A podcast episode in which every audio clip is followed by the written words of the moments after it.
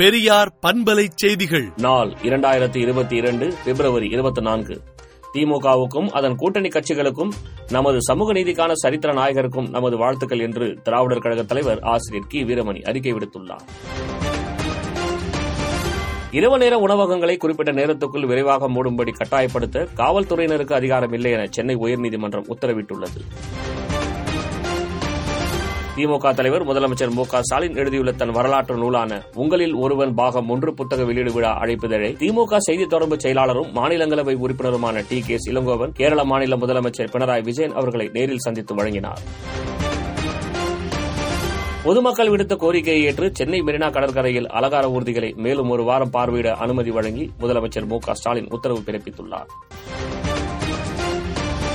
தமிழ்நாடு முதலமைச்சர் மு ஸ்டாலின் புதிதாக நூற்றி எண்பத்தெட்டு அவசர கால வாகனங்களின் சேவை கொடியசைத்து தொடங்கி வைத்தார். சென்னை மாநகராட்சி தேர்தலில் ஐம்பது விழுக்காடு ஒதுக்கீட்டால் இருநூறு வார்டுகளில் நூற்று ஒரு வார்டுகளில் பெண்கள் வெற்றி பெற்றுள்ளனர். ஐந்து வயதுக்குட்பட்ட குழந்தைகளுக்கு இருபத்தி ஏழாம் தேதி போலியோ சொட்டு மருந்து முகாம் நாற்பத்தி மூன்றாயிரம் மையங்களில் நடைபெறுகிறது.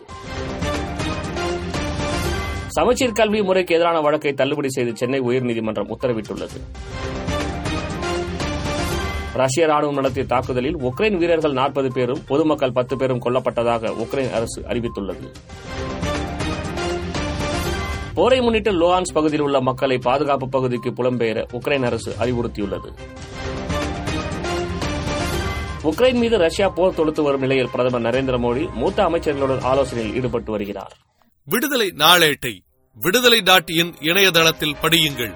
பெரியார் பண்பலை செய்திகளை நாள்தோறும் உங்கள் செல்பேசியிலேயே கேட்பதற்கு எட்டு ஒன்று இரண்டு நான்கு ஒன்று ஐந்து இரண்டு இரண்டு இரண்டு இரண்டு என்ற எண்ணுக்கு பெரியார் எஃப் நியூஸ் என்று வாட்ஸ்அப் மூலம் செய்தி அனுப்புங்கள்.